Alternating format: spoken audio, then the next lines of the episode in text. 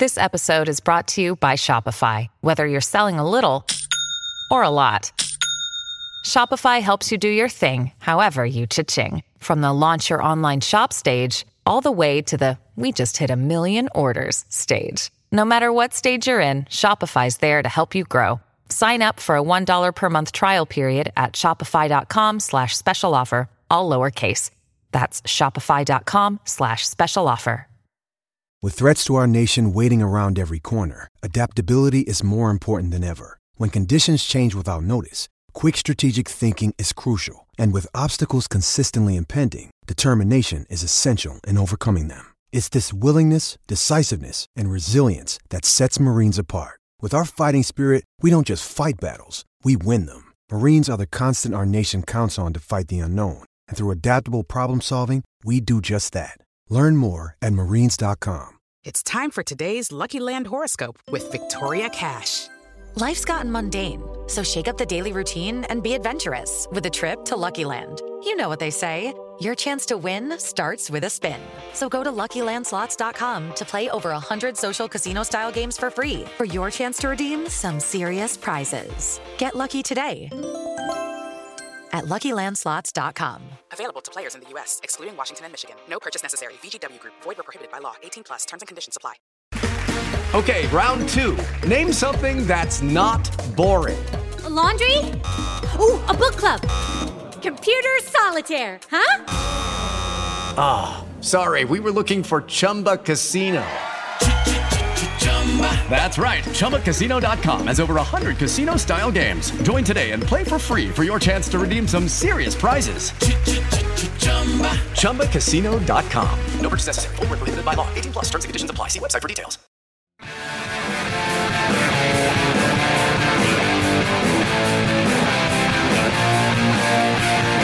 Rootcast is back, and welcome in to Hate Week, or wait. No, it's Love Week now, I believe. I think that's the new thing that we're going with. Luke Giardi here along with Anthony Broom, Chris Castellani, coming off a huge win against Wisconsin in the Big House on Saturday night. Michigan State Week. This is always one of the best weeks of the year. Guys, what's going on, man? Good to have you back. Not much. We talk about Hate Week, Love Week. I think it's really important in weeks like this to respect your opponent and definitely not nitpick at any of their flaws, and definitely not poke fun at how these are not my words, these are other people's words, the little brother mentality, how they tend to act. So we definitely will not poke fun at that at all. We're not going to poke fun at the program. It's nothing but love today in this episode, as we not only wrap up last week's schlacking or smackdown of Wisconsin. That was a beatdown. It was a beatdown. Yeah, it was. I did not expect that, and we'll get into that here. But we'll share. We'll get into that. We'll talk about the obviously big week for Michigan State. Always a huge week in the state of Michigan. Bragging rights on the line. Really, more than that on the line. You got seasons on the line here in this game. So excited to talk about it. Excited to be back. This is this is really when you do sign up to do a show like this. These are kind of the weeks that you circle as, man, I think that's going to be a really good show. So I'm looking forward to whatever this next little chunk of audio we deliver has to offer. Chris, what's up, man? If you're in the state of Michigan and you can't do a podcast or a sports radio show in this week, you don't belong in the industry. Especially if you're a Michigan fan, we've got a lot to look back on with the Wisconsin game that took place on Saturday night. We have even more to look ahead to with the battle for Paul Bunyan's trophy coming up this Saturday in East Lansing, and in between that, if you're just a regular sports guy, there's always baseball and the NFL to talk about. It is a beautiful time for sports, but this week, this is. It's so weird. We're, 6-7 weeks into the season? Right now, I feel like even last week was probably supposed to be, but this feels like nitty-gritty time, and it should. I mean, we're mid-October, college football. This is where the men are separated from the boys, and God willing, Michigan will turn out to be men in this situation. Well, we mentioned it last week. This is Michigan's gauntlet during this schedule. And the thing about college football is that when you start off week one with a loss like Michigan did, there is no room for error. So you're absolutely right, Chris. It is nitty-gritty time, especially, you know, and the thing about going to East Lansing on Saturday, you know, it's played on actual grass, you know, the stadium. You know, it's not a big spectacle, you know, like the Big House. It's, you know, very much, I guess, you know, smaller environment in terms of the amount of people there, but those people are very, very passionate. It really feels like old school football coming into Saturday. It's the biggest week of the year for me. And I know a lot of people are going to find that to be, a sacrilege, you know, and a lot of Michigan fans will look at it as, you know, how can you say that when there's the Ohio State game? Well, there's a lot of – I'm not going to tell my life story, but there's a lot of personal energy that goes into this week. I've been stressing since, like, the third quarter of the Wisconsin game. I mean, I got my countdown clock on right now. Now, this is assuming they kick off exactly at 12, which they won't. We're at 90 hours, 52 minutes, and exactly 30 seconds. So – it's an exciting week. It's a stressful week. More than anything, I just want the game to start. I just want the game to be played. We're going to talk about it here, and that'll be therapeutic, I think, for all of us. But what we want more is to just see the action unfold. And honestly, like you say, you just want the game to be here and to be played. I can't wait till the game is over. Because I think that, yeah. I mean, there's always the chance of it being painful, but it's one of those things where this is a great week for football in the state of Michigan, but it's honestly one of my least favorite weeks of the year of lead up and talk, because there is so much talk, and it's, you know, it's not cordial. I know we're going to try and make it cordial a little bit later on, but you know, it's, you know, with Michigan State winning at Penn State, which I was very surprised by that, even though I'm not huge on Penn State. Yeah. They, like I said, I know they have a good offense and those guys have a tendency to score quick, but they do. I didn't expect that. They do. Didn't show it on Saturday.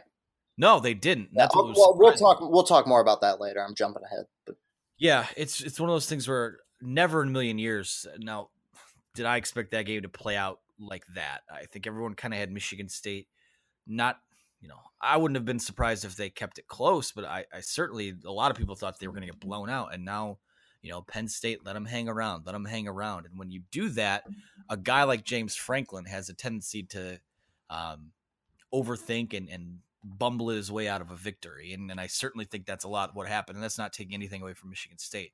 So Michigan State's season is, we can't say they're back on track, because if they go out and lose to Michigan on Saturday, then what they did against Penn State was all for naught. But, you know, State, at least for a week, is alive. You know, you think the gif of Undertaker sitting up out of a coffin, like that's what their season is now. They are, there's new life. We don't know what the final result's going to be. Saturday is going to determine the trajectory for both of them. But you see Michigan State go out and do that. Michigan goes out and I'll be honest, like Wisconsin was overrated coming into the year anyways, but really just took it to a depleted Wisconsin team that now it was a close game in the first half, but you know, things really spiraled out of control at the end. And who would have thought a game like that, how poetic that a game like that really spun out of control after a penalty on the long snapper, who just happens to be named Cheeseman, against Wisconsin. Like, I don't know if you could script it any better than that. So, yeah, I mean, as far as this week goes, there's a lot on the line because, and we'll talk about that. We'll throw it back to Luke here in a second to kind of guide us through that. But so much on the line this week, so many narratives in play. Michigan's all the way up to number 6 in the AP poll. It's insane to me. Michigan State sneaks back into the top 25, sitting at number 24. So it's not just the rivalry thing at stake here. It's the, once again, you have a chance to get the monkey off your back of, oh, they haven't beaten a ranked team on the road since, you know, 2007 or whatever it is. you know, there's a lot of monkeys that you have the ability to get off your back this week. And in a lot of ways to me, and I might be jumping ahead a little bit here, but obviously you want Michigan to go out and win the game. But to me, it almost feels like in a lot of ways, almost kind of a lose-lose, because if they win, people will say, oh, well, you were supposed to win. Michigan State was overrated. But if you lose, dude, it's going to get nuclear around here. So it's one of those things where I don't know if you're going to be applauded all that much if you win. But if you don't win, it's going to be a nuclear atmosphere heading into a bye week. And yeah. I definitely get that, but at the same time, man, at the last decade, Mark D'Antonio, 11-0 against the spread in his against Michigan in the last 11 games. At this point, it just feels like it doesn't matter what it looks like, doesn't matter if it's a lose-lose. I'm gonna be relieved if they win. That's what it's gonna come down to. I don't even know if I'm gonna enjoy the game at all on Saturday. It's either I'm miserable with a loss or I'm relieved with a win. And that's fine. Yeah. I think even to a certain extent, a couple years ago when they beat Michigan State, when they end up being 3-9, like that was just more relief too. Like, even though you beat a bad football team, you're just like, whew, that really wasn't all that fun, but they got it done. And really what we've talked about this before is that, maybe this is definitely one of the better rivalries in college football. And in a lot of ways, you could make the argument it might be more important than the Ohio State game, because in order for that Ohio State game to matter, you have to win this game for both teams. Both teams still have Ohio State to play. So, you're Michigan, you got to win this game. You're setting up for something really special. Maybe to a lesser extent for Michigan State, if they win it, their season isn't over by any stretch, but for Michigan, we're talking about playoffs still being out there on the line. You're up to number 6. That goes to show how valued you are right now. So it's go time. It's nitty gritty time. And really, we'll get into it a little bit further here. But those are my initial thoughts as we open up the show here. Yeah. Before we go, dive head first into Michigan State game, which is something I definitely want to do as well. I do think we have to talk about just how good Michigan looked on Saturday. And really, what was the final score? 38-13? Was that the final score of the game? Yep. It should have been more. And that is something that kind of worries me for this week, is that Michigan, I think, is at points this year, has left points off the board. They were up 13-7 at halftime and basically manhandled Wisconsin the entire half. That can't happen on the road against Michigan State. You can maybe get away with it against Northwestern. You can't get away with it against Michigan State. But with that said, the big storyline coming out of that game was just how dominant Michigan was running the ball, especially in the second half. And it was mainly the offensive line, which continues to improve on a weekly basis, and Karan Higdon, who really was, the only running back to get the ball. I don't remember Evans really affecting the game much at all. The only time he was in on a play that mattered was Shea Patterson's touchdown, where they faked it to him, and then Shea ran it in for a touchdown. Some of the only other ball carriers were you had Joe Milton for a few carries, and then you had Dylan McCaffrey impressively breaking off a really good run for a touchdown late in the game. That type of rushing offense is I would be surprised if that's there against MSU. MSU has a really good run defense. I've talked about this ad nauseum multiple times. The thing I like about Shea Patterson, and the thing I believe separates him from most quarterbacks Michigan's had in the last decade plus, is that I have faith that Shea Patterson has the ability to go out and win Michigan a football game. I think he might have to do that this week. I don't think they're going to be able to run for however many yards that they ran for in that second half, or even in the whole game against Wisconsin. Michigan State's run defense is too good. They're going to rely a lot on their receivers, on their tight ends, and mainly on number two, who's going to have to make some big plays if they want to win that game. But with that said, a really just dominant performance against Wisconsin. I knew, I won't say I knew, but I felt like they had the ability to put together a performance like that against Wisconsin. Alex Hornibrook stinks, and he's always stunk. And I thought if Michigan could get ahead and get to the point, and I think I did say this, and get to a point where they had to force Alex Hornibrook to try to win the game or try to make a comeback, they would lose. Wisconsin, I'm talking about. And that's exactly what happened. Alex Hornibrook's QBR was 0.7 on Saturday. Michigan's going to need another similar defensive performance if they want to blow out Michigan State. And Michigan State's going to have some tricks up their sleeve, and hopefully the defense will be prepared. They have to bring their A game on Saturday. I've been looking at it, and I understand Michigan State's, defense very good against the run. But when you go and look at their schedule, there's not a lot of teams that really tried to run on them. Like Utah State averaged about 4 yards a carry against them. I mean, CMU averaged 3 yards a carry on Michigan State.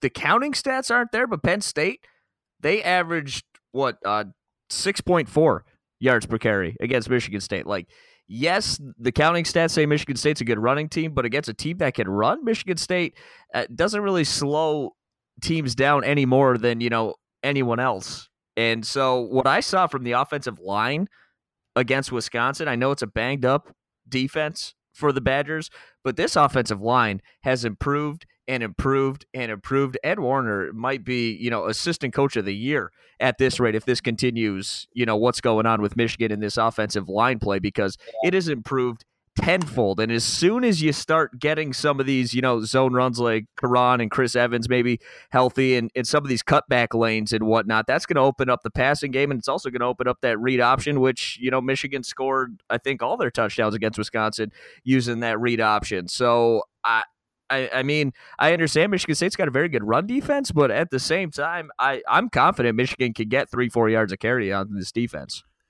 Yeah, this is the thing that would concern me. One, I think that what D'Antonio and Michigan State are going to try to do is they're going to take Patterson's legs away. I don't think they're going to let him be as dangerous with his legs as we certainly, not an 81-yard run off of a read option or anything like that. Yeah. So I think what they're going to do is make him win that game with his arm. It's going to be, I know Michigan State's secondary is banged up right now, but it's going to be a key, can the wide receivers get separation? Because, those guys are going to play, Michigan State's corners are going to play physical with them. And this is going to be a physical football game. So, and I guess one of the other, the offensive line is the most improved week-to-week unit all year, which is what we've wanted to see. It's what we never really saw last year. Never saw a team that got better every week. But as competition has increased, as the, the guys, the talent of the Jimmies and the Joes have increased across from them. Those guys have stepped up and done a good job every week.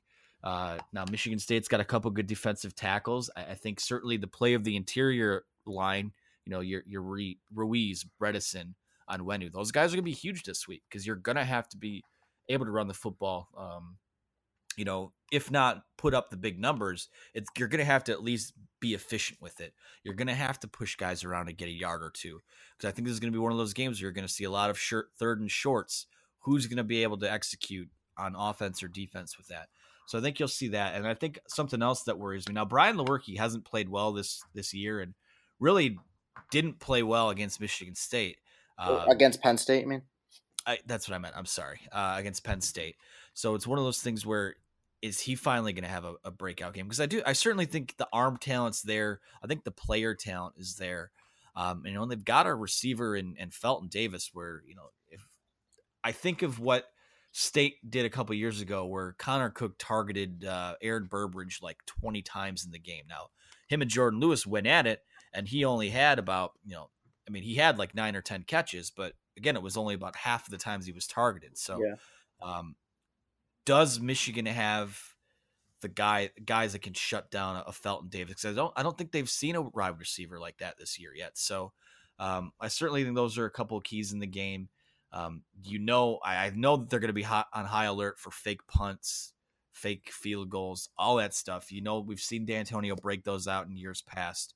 When I look at in-game matchups, those are the kind of things I'm looking at. And the MO on Shea Patterson, and we can say, he's looked great this year, and he has, but, kind of his MO at Ole Miss was that he plays well against teams that you're supposed to beat, and then against the LSUs of the world, the Alabamas of the world. Those are the games that he's kind of struggled in. We even saw it to a certain extent against Notre Dame. So, this is really that next big game for them, and you can call Wisconsin a big game, and it was, but it was a depleted defense, and it was it was at home too. So is he going to be able to go on the road and deliver a big win? This is the kind of game that you came to Michigan for. Not only did you came to Michigan for, it's the kind of game that Jim Harbaugh was hired to go out and win. Yeah. Now he's 1-6 against his rivals. It's not good enough. So you look at this game now, and we're looking at, you come out of this and you lose, and not only it wouldn't just be a loss because, I know in a couple of those rivalry games they haven't been favored, obviously against Ohio State, things like that. But this is a team that you're better than. You're better than Michigan State at pretty much every position. I think you have a better coaching staff top to bottom. In terms of head coaching matchup, in terms of having guys ready to play, I don't think it's a hot take to say that D'Antonio's done a much better job of that. But I think that most of the matchups are in your favor, and you're a decent favorite in this game. I think the last time I saw was 7.5 points.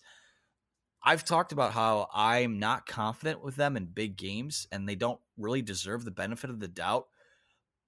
But even if I'm not giving them the benefit of the doubt to maybe go out and win that game, and I'm not making, this isn't my pick or anything, you're a better football team. And if you don't win this game, it's an absolute failure because you're better than them at every position. I know it's on the road. I know it's tough. I know it's a rivalry game. Anything can happen. Anything less than going out and beating this team is it's unacceptable. So, but I think the attitude is there. Certainly, listening to players and being around players the last few days, I think they're taking this seriously. Yeah. In years past, it's always kind of been that big brother, little brother mentality has definitely been there, but they seem legitimately pissed off and out to send a message right now. And that's something I haven't seen in this week going into that game in a while. So, and I'm not saying it's going to be what turns the tide of the game.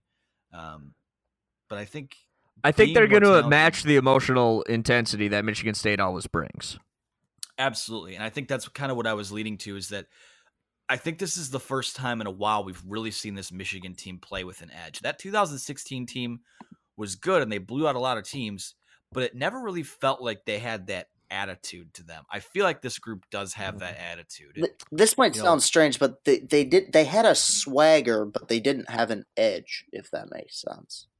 I think that makes sense. You had a lot of personality, but you didn't have that killer instinct. Right. Now you're seeing them bury teams and do it in the second half and run the ball late in games to, death by 1,000 paper cuts. I think that's what I tweeted out.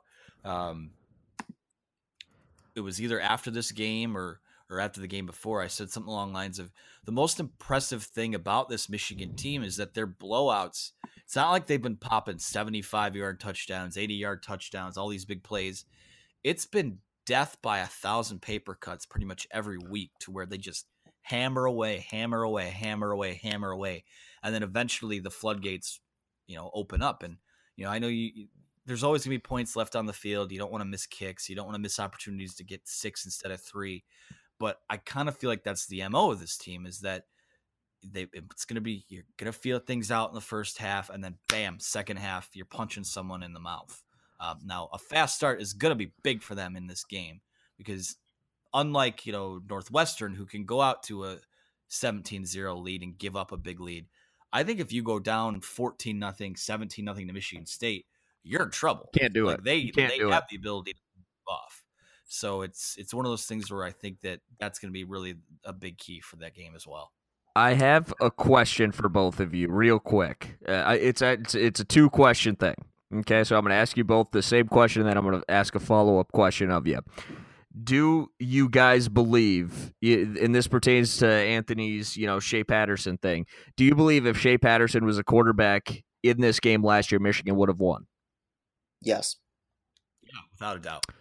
Do you believe that this year's Michigan team is better than last year's Michigan team? And do you believe this year's Michigan State team is better, same, or worse than last year's Michigan State team?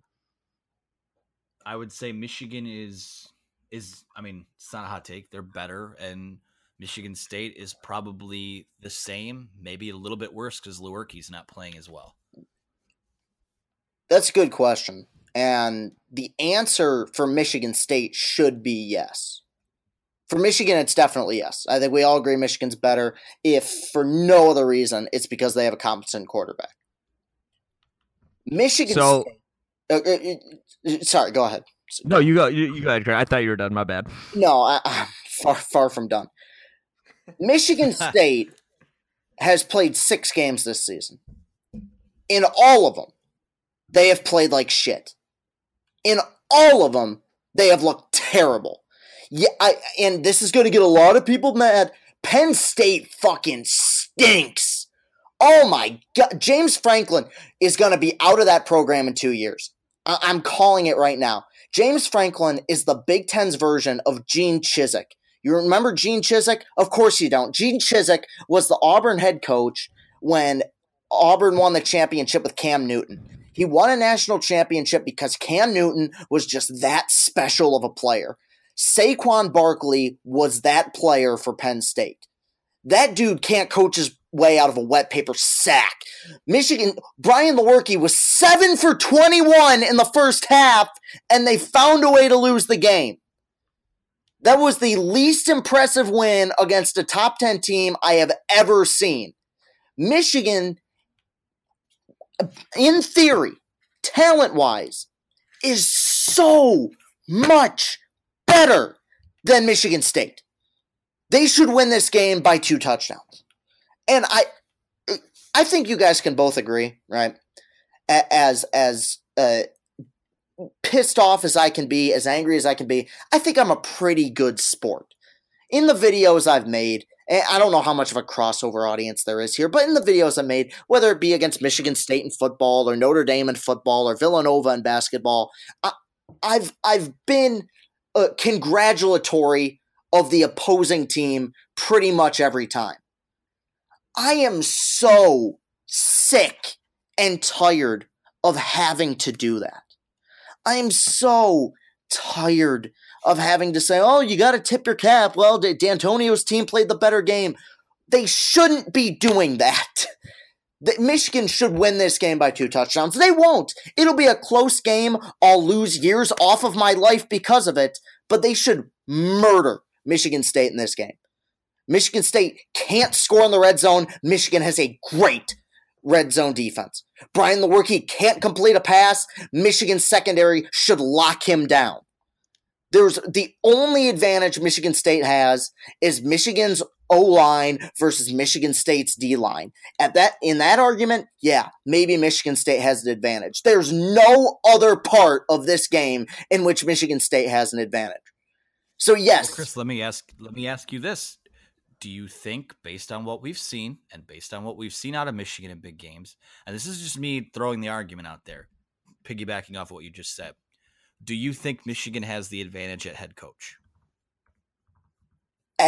From what we've seen thus far in both Harbaugh's tenure and D'Antonio's tenure, you can't say yes. There's whether in 2 of the 3 years, honestly, even if you throw out the trouble with the snap game, even if you throw that out, last year's performance was so embarrassing that you have to give the edge to D'Antonio.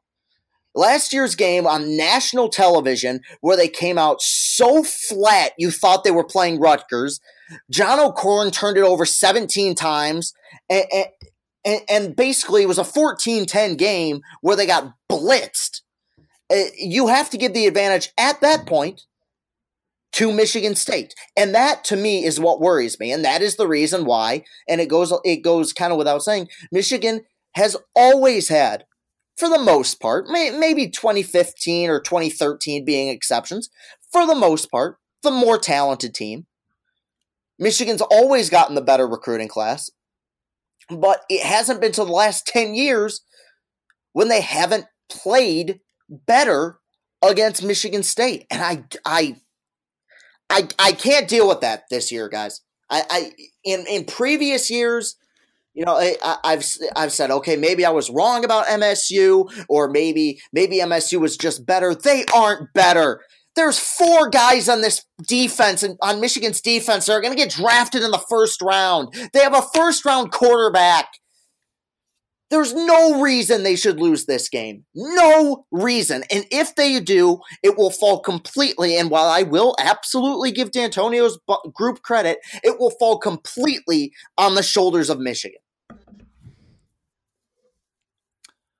All right, well, I think this actually goes into something I wanted to talk about here, is that, first of all, I mean, I'm not going to be shy about it. I think that Michigan wins this game, and I feel like it's probably, to me, I see like a 10-point victory where they just, you know, they get a score late to pull away. That's what I see happening. And I know, you know, that might be walking back what I said, or, oh, I'm not giving them the benefit of the doubt to win any big game, but yeah, going back to that though, Anthony, going back to that, did Saturday against Wisconsin kind of take you further from that stance a little bit? A little bit, because even with as depleted as Wisconsin is and was, teams don't do that to Wisconsin. I mean, teams don't run for 320 yards against Wisconsin. You just don't see that. So that was, you know, certainly surprising. And it also, you know, part of the thing about the Wisconsin game, yeah, it was impressive. And I walk out of that game feeling a lot better about Michigan moving forward than I did going into it. But part of it is also kind of the sobering of, you know, that Wisconsin team isn't nearly as good as people thought that they would be. And that a lot of the fears about them during the week were completely unfounded. It was more of an emotional fear than a logical football fear. At the same time, though, real quick on that, I mean, at what point? So if Michigan goes out and they dominate Michigan State, you know, we're going to hear the same things. Oh, Michigan State just wasn't that good. At what point will it be Michigan's just a pretty damn good football team? Well, and that's the thing. Like, I'm not trying to take anything away from Michigan. That was as complete a performance in a game of that magnitude that we've seen out of them in 10 years, quite frankly. I mean, at least, you know, that I can think of. You know, if you want to talk about that Northwestern game in that first year where it was, I know it was technically a top 15 matchup, but Northwestern is never a top 15 team in all of college football, but no, I think maybe the Florida game, the Outback Bowl.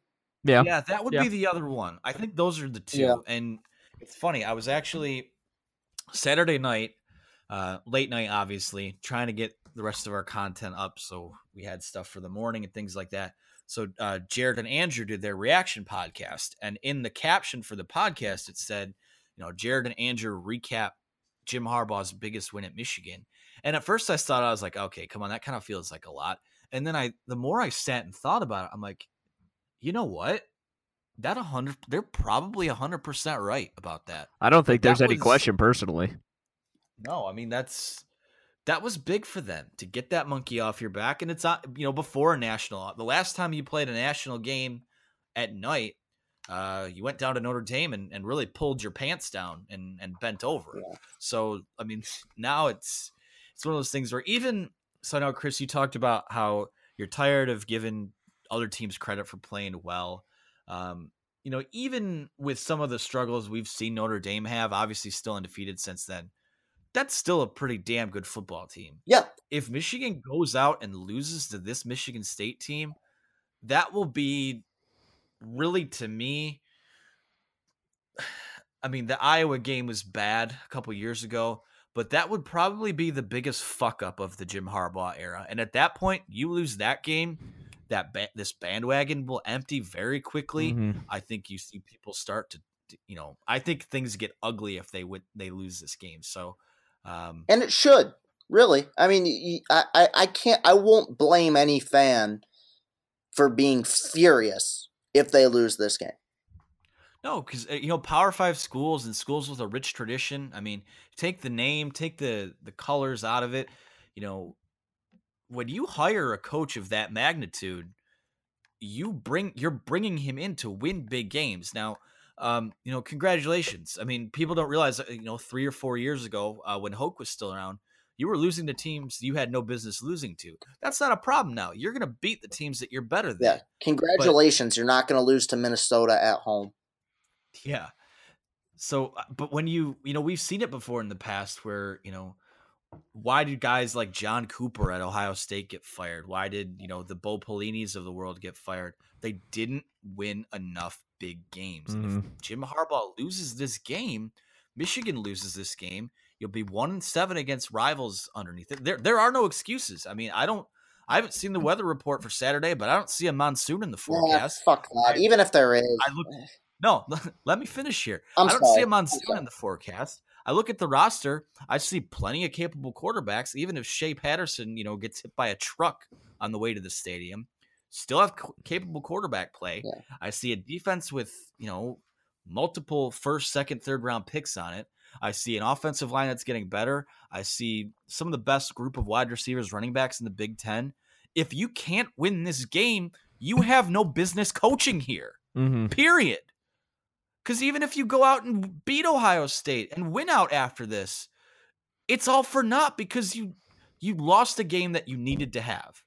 Because this is a very winnable game. And I've been to East Lansing for the game a couple years ago, and I know it was against the 3-9 team, but that's not – you're not going to Kinnick Stadium. You're not going to Wisconsin. You're not going to Columbus. Right. That's not what they have ahead of them.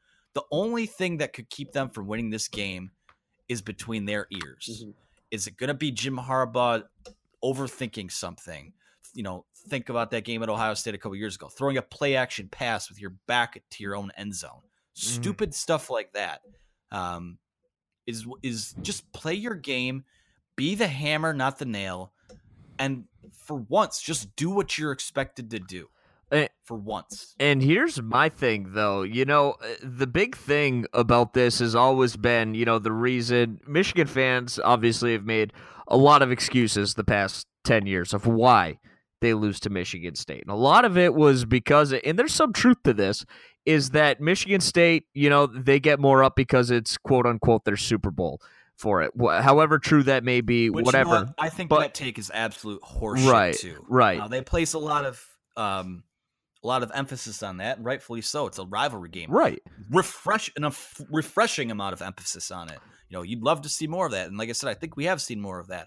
But also, I'm not trying to bag on anyone, but there was that someone in the press conference on Saturday night came out with that question. I don't have the audio of it. Of, you know, you're going up against a team who treats it like it's the Super Bowl, Game 7 of the World Series, Game 7 of Stanley Cup Finals, like. Well, why do we let everyone into these press conferences now? I don't understand that. That's a little sidebar. But like that attitude from it's just I can't stand it. Like, why? You have no business being there asking questions that, you know, Joe from the malt shop down the street would ask if he got invited into the, you know, the press conference. The, you know what, if the, you know, the dishwasher from Cottage Inn was allowed inside the press conference. Get that shit out of the press room. Seriously. Now, God.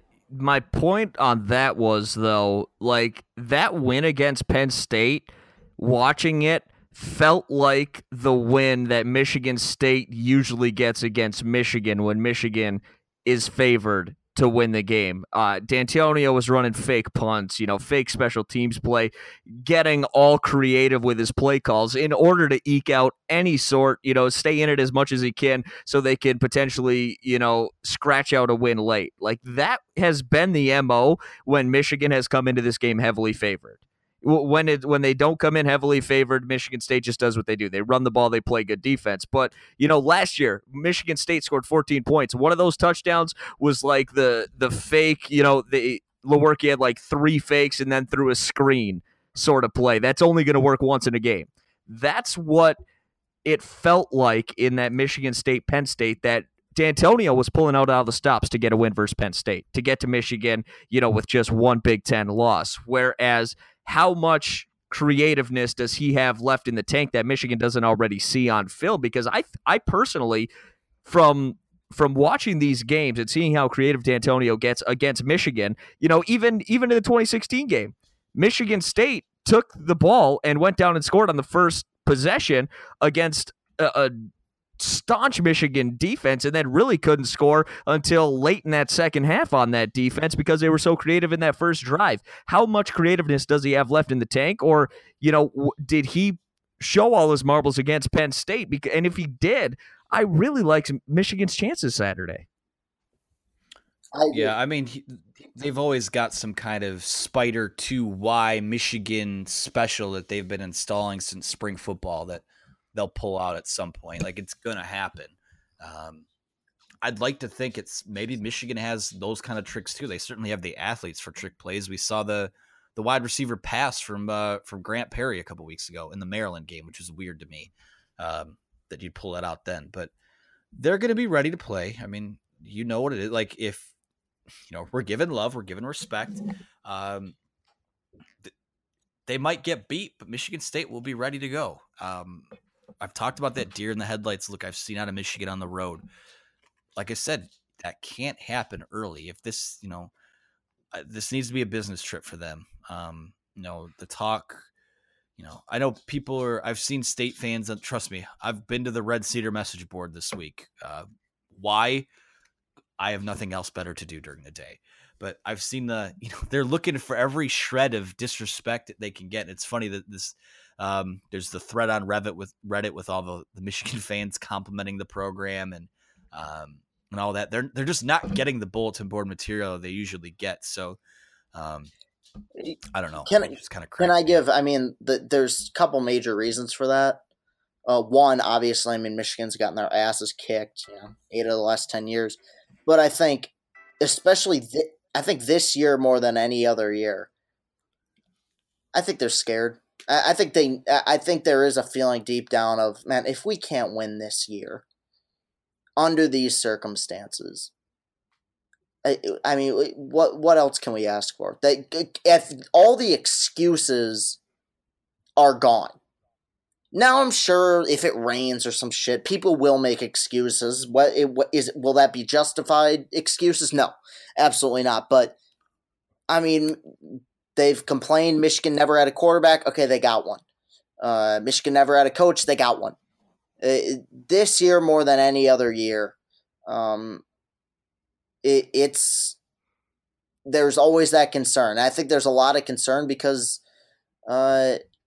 I think everyone knows Michigan has a better team.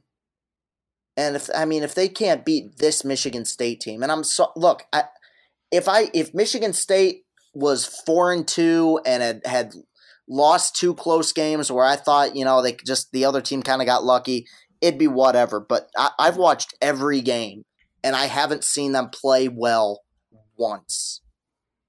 And I'm amazed that they're ranked. To be honest, I was shocked when I saw that.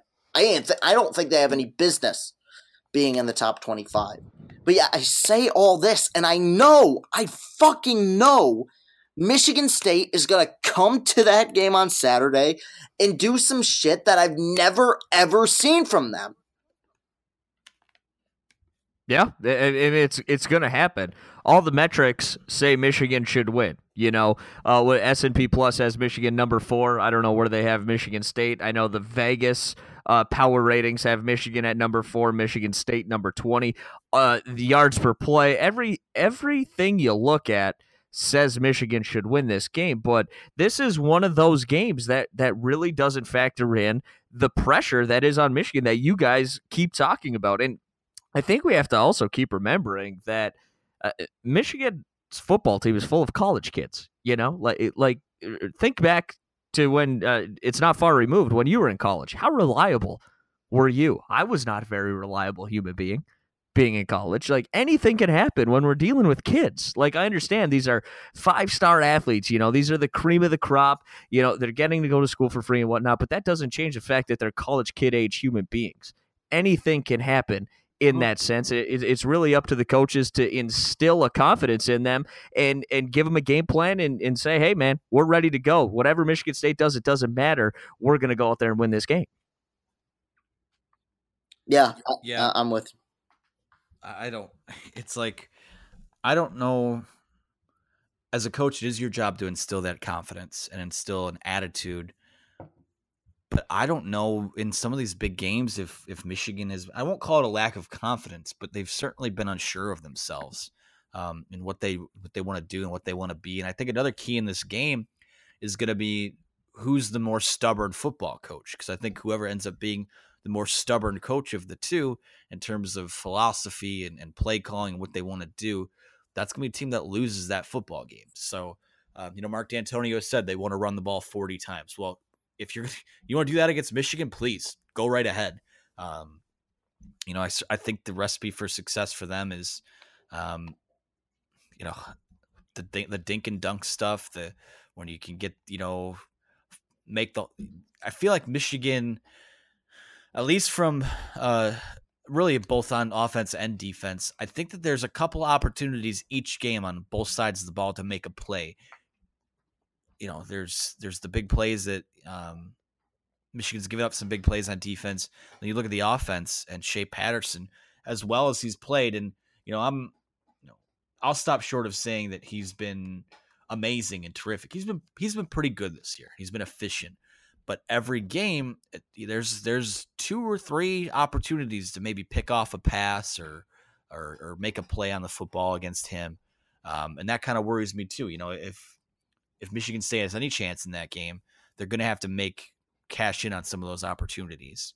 And from Shea Patterson's point of view, you know, this has been a Michigan State defense that, you know, really, it's been they've struggled with the dink and dunk stuff.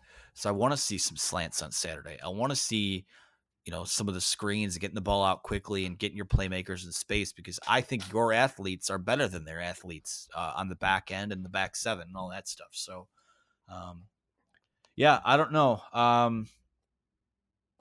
feel from a football standpoint, from a schematical standpoint, from a body of work standpoint, there's absolutely no reason that Michigan should not win this football game, and quite frankly, do it pretty decently comfortable. It's the stuff between the ears. It's the approach to the week. It's the, you know, some of the key decisions in big games. It's hard. It's very hard to give them the benefit of the doubt. But like you said, I think, Chris, you're kind of dead on when you talk about the impressive, that being one of the least impressive wins over a top 10 team that you've ever seen. But, you know, if it's anything that Michigan State does well, it's win unimpressively, win anyways. I mean, you think about that game at Ohio State a couple of years ago where they won with two backup quarterbacks on the road in Columbus. They win the type of games that aren't pretty, but they do it anyways. And those are the type of games that Michigan hasn't won. So if Michigan State gets you in an ugly game, you might be in trouble. And that's really, I think, what it boils down to. So, Anthony, I have to ask you, you know, after the Notre Dame game, you said you're not going to give this team the benefit of the doubt in any big game. Yeah, how are you feeling about this one? Are you giving them the benefit of the doubt, or are you still extremely skeptical? I mean, I'm skeptical because this is a week where we've seen a lot of unpredictable stuff happen over the years. Even when Michigan wasn't good, you know, 5, 6, 7 years ago, who could have ever predicted that they would have minus 48 yards rushing and things like that? Like, the weird stuff has happened in this game. The trouble with the snap. Are we sure that D'Antonio didn't sell his soul after the Mike Hart comments to the devil? Like, are we positive that he did not sell his soul? Well, I think the football gods leveled the playing field because the hubris on the Michigan side of things had been way too large. And obviously things kind of spiraled out of control for them and shot up for Michigan State after that. Now, I think you can make the argument to a certain extent that Michigan's downfall under Rich Rod, under Hoke, really namely under Rich Rod, that was kind of the tinder of the fire that sparked the Michigan State Renaissance. I think Michigan sucking certainly had a part to play in Michigan State emerging as a, you know, as a pretty good program. Now State has taken that and run with it. And the last few years, like, you know, you went to the playoff, you went to the, won the Rose Bowl, played in the Cotton Bowl, all that stuff. But let's be honest here. Michigan State is a 7-5 or 8-4 football team. And if you lose to them, it's a stain on your resume. First and foremost, like I said, 1-7 against your rivals. It's one of those things where I don't know if you're Jim Harbaugh and your team loses this game. I don't know how to sell that. The season's over. You can always, I mean, yeah, the season. But you'll still have a chance at a Big Ten championship, though. You still have a chance, but what does that mean? But, like I said, you went out and go beat Ohio State. I mean, it'll still be. Yeah, I get that, but at the same time, it'd be nice to win a Big Ten or at least play in Indy. That would even be nice. It would, but if they lose this game, what are the odds they go to Ohio State and win? If they lose to this Michigan State team on the road, they are not going to Columbus and win. Right. Like, it will happen. Yeah, and are you guys worried about that at all? I mean, look at how they started out against Notre Dame and started out against Northwestern. Are you worried that they're going to lay an egg in the first quarter of this game? Terrified. Yeah. I think that's a decent possibility. Yeah. We've seen it before. Yeah, no doubt. I'm terrified of it. If it's not laying an egg early on, it's a back-breaking mistake at some point. You know, mm-hmm. they don't. And I'm really trying to not have this be a negative sounding show, but I know we're like teetering almost towards the dark here as we get closer to the end of the show. Listen, there are a ton of Michigan podcasts out there that are going to jerk you around and tickle you in the naughty parts about how great the Maize and Blue are and how great it is to be a Michigan Wolverine and who's got it better than us. I'm just trying to come at this realistically. Like, last year was last year, 2 years ago was 2 years ago, 3 years ago was 3 years ago. But the body of work suggests that I'm picking them to win this game, but it's my least confident pick of the entire year. Really, it is. I mean, because I'll tell you right now, I'm not going to sit here and pick them to beat Ohio State. Like, I won't walk back from that at all. No. As of 5 or 6 weeks ago, I didn't even know if I could pick them to win this game. I'm picking them to win this game. I think they will win this game. And if they don't win this game, it's time to look hard in the mirror. Like, it really is. Right. You can't. They'll be 1-7 against rivals. Say you lose to Ohio State, you'll be 1-8. 1-8 against your rivals through 4 years. You go to the fucking. I can't sell that positively at all. Like, if you cannot win your rivalry games, and don't spare me this. And I heard Kirk Herbstreit say it over the weekend. Oh, who's better to coach Michigan than Jim Harbaugh? Well, guess what? You can't let fear of the unknown stop you from making a logical decision. Unless you're saying we're going to be a 9 or 10 win team every year. We're not going to win all of our rivalry games. In fact, we'll probably lose most of them. We'll surprise you every once in a while. But, hail the victors, buy your gear, pack the M-Den, pack our stadium every week.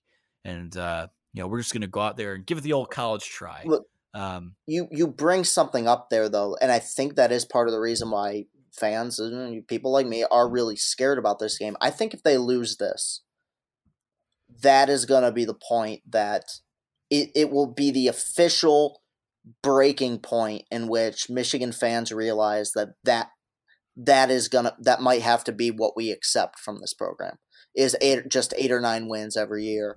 And hopefully, God willing, one of these years, we win 11 or 12 because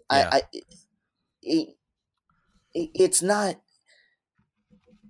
Well, I'm not even going to reiterate what we've already said. We've already gone over it, but you can't lose this game. You just like I said last week, man. You were talking about the James Franklin quote. Going from good to great and great to elite. Elite programs win this game. An elite program is going to go into East Lansing at noon, and they're going to start strong. They're going to finish strong. They're going to dominate the game. An elite program wins this game. Is Michigan going to take that next step? That's when we find out on Saturday, and I'm looking forward to it. So, well, let me say this. It feels like it's kind of been like a 45-minute, question fest for Jim Harbaugh and kind of bashing his body of work. Let me say this. I think he's done a really nice job this year. I really do. Since that season opening loss, which was, still unacceptable to me that your offensive line looked that bad. But the changes that he made to the staff, Jim McElwain and wide receivers are getting open now. Wide receivers are making plays now. Obviously, the offensive line, it's kind of a roundabout way to upgrade your offensive line coach with Drevno resigning and then Warner already being on your staff as an analyst and getting elevated. Somehow, some way, you fell into an upgrade there, which is great. And you're seeing it play out because those guys are doing an excellent job. And it's not even, we've seen them in the past, dominate teams like Rutgers and Minnesota and be able to run the ball for 300 yards. But in terms of just technique and the finer details and some of the football things you want to see out of an offensive line, you're seeing them do that. And I think the season has kind of worked out in a way where after Notre Dame, the opponents were getting a little bit tougher every week after that. Mm-hmm. And it's been progress every week. So I certainly think that that's paid huge dividends for them. And I think Harbaugh has been a little more open-minded with the offense. I think the play calling has been better. It's still, listen, you go through and watch, who we think is the best play caller in college football. I'll just throw a name out there, Lincoln Riley. If you watch a game full of Lincoln Riley's offense at Oklahoma, you're probably going to see some stupid play calls in there too. So they happen in every game for every team. But I think overall, you're seeing, tight ends are playing well again and a factor in the offense. Every change that had to be made was made coming into this year. And really, like I said, outside of that opening week, they've been what you were hoping they would be. So I think Jim Harbaugh deserves a ton of credit. I certainly think that this is, we'll just say his best quote unquote coaching job at Michigan so far was definitely that first year. But I think in terms of what you want to see him do, what you wanted to see this offense do, I think he's done a great job. And I think that he has been the less stubborn football coach this season of the two guys that are going to be on the field against each other on Saturday. So Mark D'Antonio's made some adjustments too, but it took them two losses to do that. But we'll see what happens. I think that, listen, to answer my question from earlier, I think that in the right here, right now, we won't talk about the body of work in terms of what we've just seen this year. I think that Michigan has the advantage on the sideline with their head coach too. So the body of work is going to concern me until they prove otherwise. But I think that they have the better football team. I think that they've been coached better. I think that the offense, the assistants that they have on the staff are better than the bargain bin assistants that Michigan State has. And listen, nobody on Michigan State is going to listen to this. There might be a media member from Michigan State that runs this tape to Mark D'Antonio's office and knocks on his door and says, "Oh, we finally have a batch of disrespect." But there's absolutely no excuse to go out and lose this game. None, nada whatsoever. And if you do, you either have to decide that what you're getting isn't good enough or that what you're getting is what you're going to be. And as long as you turn a profit, you're cool with that because #leaders invest and all that stuff. So, I think it can pretty much be summed up to that. I think that Michigan should win. Like I said, they should win this game. It should be, I think it'll be close until late. I expect them to pull away at some point. I think that that they will be able to kind of force their will towards the end of the game. And I think that, I'm not expecting a blowout. Would it surprise me? Yeah, blowout would surprise me. I think I'd be... like I said, I think I'd be caught off guard if you just went into East Lansing and blew the doors off this team. But, there's no excuse short of, Shea Patterson and Dylan McCaffrey, getting into some kind of illegal drug bust that keeps them off the field on Saturday. And then you got to play Joe Milton at quarterback like that. So it would take something pretty crazy to be like, oh, there's your excuse. No, there are no excuses. I don't want to hear any of them if you lose. It'll be some tough conversations to be had, but I really don't foresee us having those conversations. I really don't. All right, Chris, your final thoughts on the game? Just one more thing that hasn't been brought up. If I recall correctly, Michigan had one penalty on Saturday, and that was the celebration penalty in the fourth quarter. That's amazing. And I think it kind of adds to the point that Anthony was making about the fact that Harbaugh has done a really good job this year of keeping this team disciplined and focused and ready. This is a rivalry game. Don't do anything stupid. If it's 3rd and 17 and Lewerke throws an incomplete pass, don't hit him in the head. I understand it. Things get chippy. It's a rivalry game. Let Michigan State do that crap. And you could say, oh, that's disrespectful, but they do, and they will. Let that happen. Don't shoot yourselves in the foot with stupid penalties. Stay disciplined. And most importantly, win the game. Those are my final thoughts. All right, so usually this is hate week in the state of Michigan. But as, you know, Jim Harbaugh in his presser said, we could all use, you know, paraphrasing here, we could all use a little more positivity, a little break from all that negative stuff. So we're turning it in to Love Week. We're going to say some things that we love about Michigan State and their program right now here on Brewcast. Anthony, I'm going to start with you. Oh, okay. Well, gosh, what do I love about Michigan State? I feel like I need to be playing some kind of like love show theme music. Just adding a note for my for post-production here. Let me say this. I love how East Lansing looks in the fall when you have to walk an hour across their huge campus to get to the stadium because it's so damn huge. I love that. It's a great walk. Great atmosphere for a fall football game.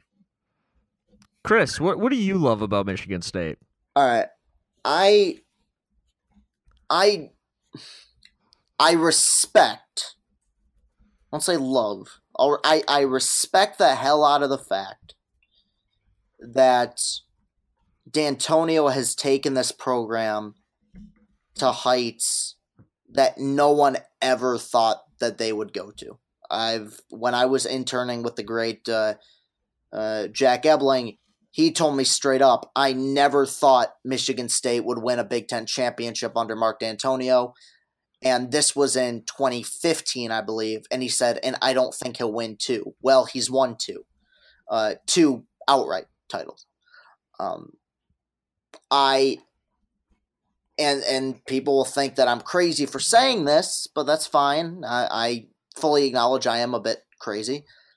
I do respect some of the values that D'Antonio has preached over the years at Michigan State. I have something right here. It's a bottle opener. I'll drop it as I name drop. There. I did go to high school with two of the D'Antonios, and they were, especially the younger one, really, really nice to me. I don't know if they knew I was a Michigan fan, but I was that, like, funny, weird kid, and she was obviously, like, the really super popular, cute one, and she was always really cool. So I respect the program, and I respect that family as a whole. I absolutely wish we would beat them every year 50-0. It doesn't happen, but I do have a great deal of respect for what they've done. And, you know, I'll piggyback off that one, Chris, a little bit, in the sense that I love that about Michigan State and their program, and I respect about their, you know, program, is that no matter how bad things get, you know, no matter how many seasons that end up disappointing, no matter how many times they go 3-9, they always bounce back, mm-hmm. and they, you know, and they pull out wins, you know, that they absolutely shouldn't against Penn State. And I absolutely respect that. No matter how bad it gets, no matter how often it gets bad, they always seem to bounce back. Agreed. It's beautiful. Beautiful stuff. I'll add another one. I love how they only serve pretzels and popcorn in the press box to make credentialed media feel like they are the fans down in the concourse getting a snack during the game. I really appreciate that. Yeah. I like that one. I also like that it's the land of second chances. You know, it doesn't matter if you end up, you know, with a driving citation, a DUI, you go to jail. It doesn't matter because Michigan State is always going to give you a second chance to get back on the team and get out there on the field. I really respect that about them. That's God, so well spoken, so well said. I was such gentlemen doing this show. We really are. Chris, do you have any more? I'm emotionally drained from this episode. So I got he has no love or hate. I'm more emotionally drained from this than I was after I saw Star Is Born last week. So I still have to go see that. I still have to go see it. I hear nothing but good things. It's amazing. Yeah, and hopefully this Saturday will be amazing too. Well, Chris, I also did go see Venom. What do you think?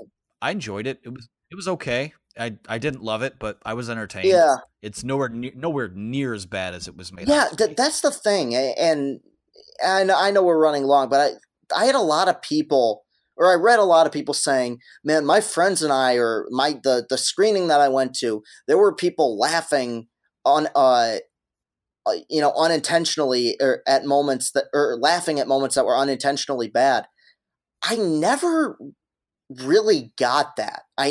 There were moments that were bad, but like when I think of movies that have moments that are intentionally or that are just so terrible they're funny, like I think of The Room, Troll 2, Freddy Got Fingered. Like there was nothing in this like where I was saying to myself, "Oh, this is just hilariously bad." It was passable. It's just we've been spoiled so much with good comic book movies that I think ultimately it's just going to be kind of forgotten. Yeah, that sounds about right. Do you guys have any other final thoughts? I guess one thing I was going to bring up is that this week used to be fun for me because I went to a Catholic school, so like we had the uniforms, the whole ordeal, mm-hmm. But every once in a while, they would have Jean Days, which, you know, if anyone went to a private school, and I think a Jean Day was basically you come in on a Friday, you bring in $1 for, I don't know, the church or charity or whatever they were going to do. And if you brought $1 in, you could wear jeans for the day. So there was always the Michigan State Jean Day. And I always thought that dynamic was cool to, like, see which of your friends were going to be in green and white and which of your friends were on, mm-hmm. I guess, quote unquote, your side, and it was in maize and blue. And it was always kind of friendly. Then like 10 years ago or so, it started to not get all that friendly. And it's actually pretty toxic now. I actually, Michigan, Ohio State is a whole different beast because I think those are two people of a different ilk, but this is a rivalry that has turned neighbors against each other. I mean, as we record this podcast now, I look out my front window here and my neighbor's got a Gruff Sparty flag out front.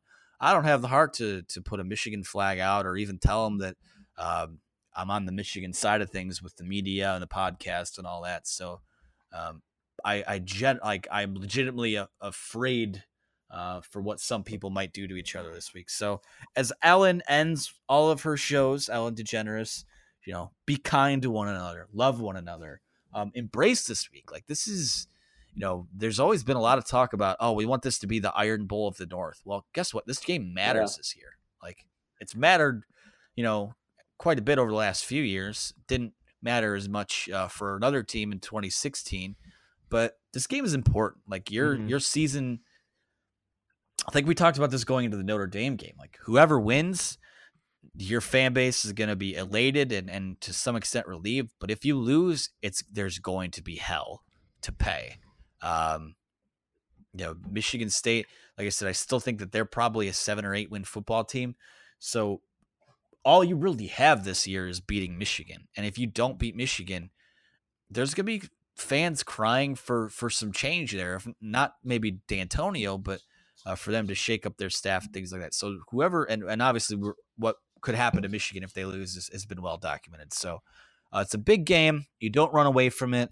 It's a fun week in terms of, you know, the anticipation. A lot of people just want the game to get here. Me, I'm going to be there working it for the site.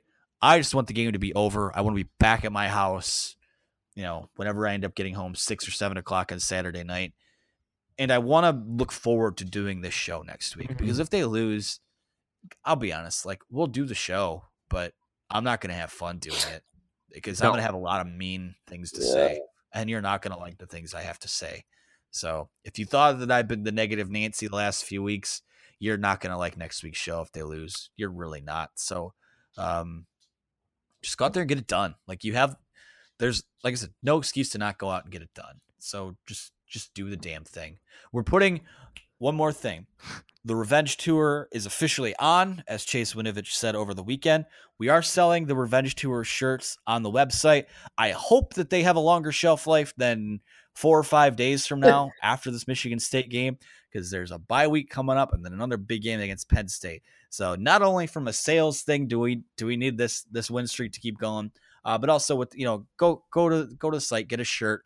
We're going to be donating a cut of the proceeds from the shirts to the family of Larry Prout with their the GoFundMe that's been set up for them. So a little bit of a charity angle. Would love for you guys to nab a shirt, tweet us a picture of the shirt. Now I will be posting this podcast on Tuesday night. If you order when you hear this podcast, there's a very good chance you will have it in time for kickoff on Saturday. If you don't, or you wait a day or two, you're going to get it, but you better cross your fingers that shirt doesn't look stupid a week from now. So maybe I'm not doing the best job selling why you should buy a shirt right now, but I think you should buy a shirt, because even if it's ironically hilarious, it's going to a good cause. We're helping out the Prouts. We're helping out Larry. We're helping the family out. Mm-hmm. So go over to the website, get a shirt. If you can't find it on the website, tweet me, tweet us. We'll get you a link to it. Get yourself a shirt, buy 2 shirts, buy 3 shirts, what have you. So anything else from me? Do I have any other thoughts? Again, stay tuned we will have some sort of fan engagement announcement coming up. Have some pretty cool stuff planned for the weekend of the Penn State game. So please stay tuned. Look at the website. Keep your eyes on the social media channels. Something that I think is going to be cool for all of us, and I'd love for a lot of people to be a part of. So keep your eyes on that. I guess while I'm here, I'll throw my Twitter out too, because Luke's about to ask me anyways. It's true. Anthony T. Broom. Follow the website at Mason Brew, and I'll let my co-host finish it out like he usually does. Chris, where can we find you at? You can follow me on Twitter. That's at Castellani2014. That's at CASTELLANI2014. Not sure how much I'm going to be tweeting during the Michigan State game, but I'll definitely have a video up after win, lose, or draw. So you can look forward to that, and hope to see you on my feed. You can find me on Twitter at Luke Giardi, G-H-I-A-R-D-I. That's how you spell the last name. Also, make sure you go follow Rootcast Show on Twitter. Follow the mothership, Mesa Brew, on Twitter as well. And if you're going to East Lansing on Saturday, make sure you stay safe. For Anthony Broom, Chris Castellani, I'm Luke Giardi. We'll be back with Rootcast next week. Hopefully, it's going to be a pleasant one.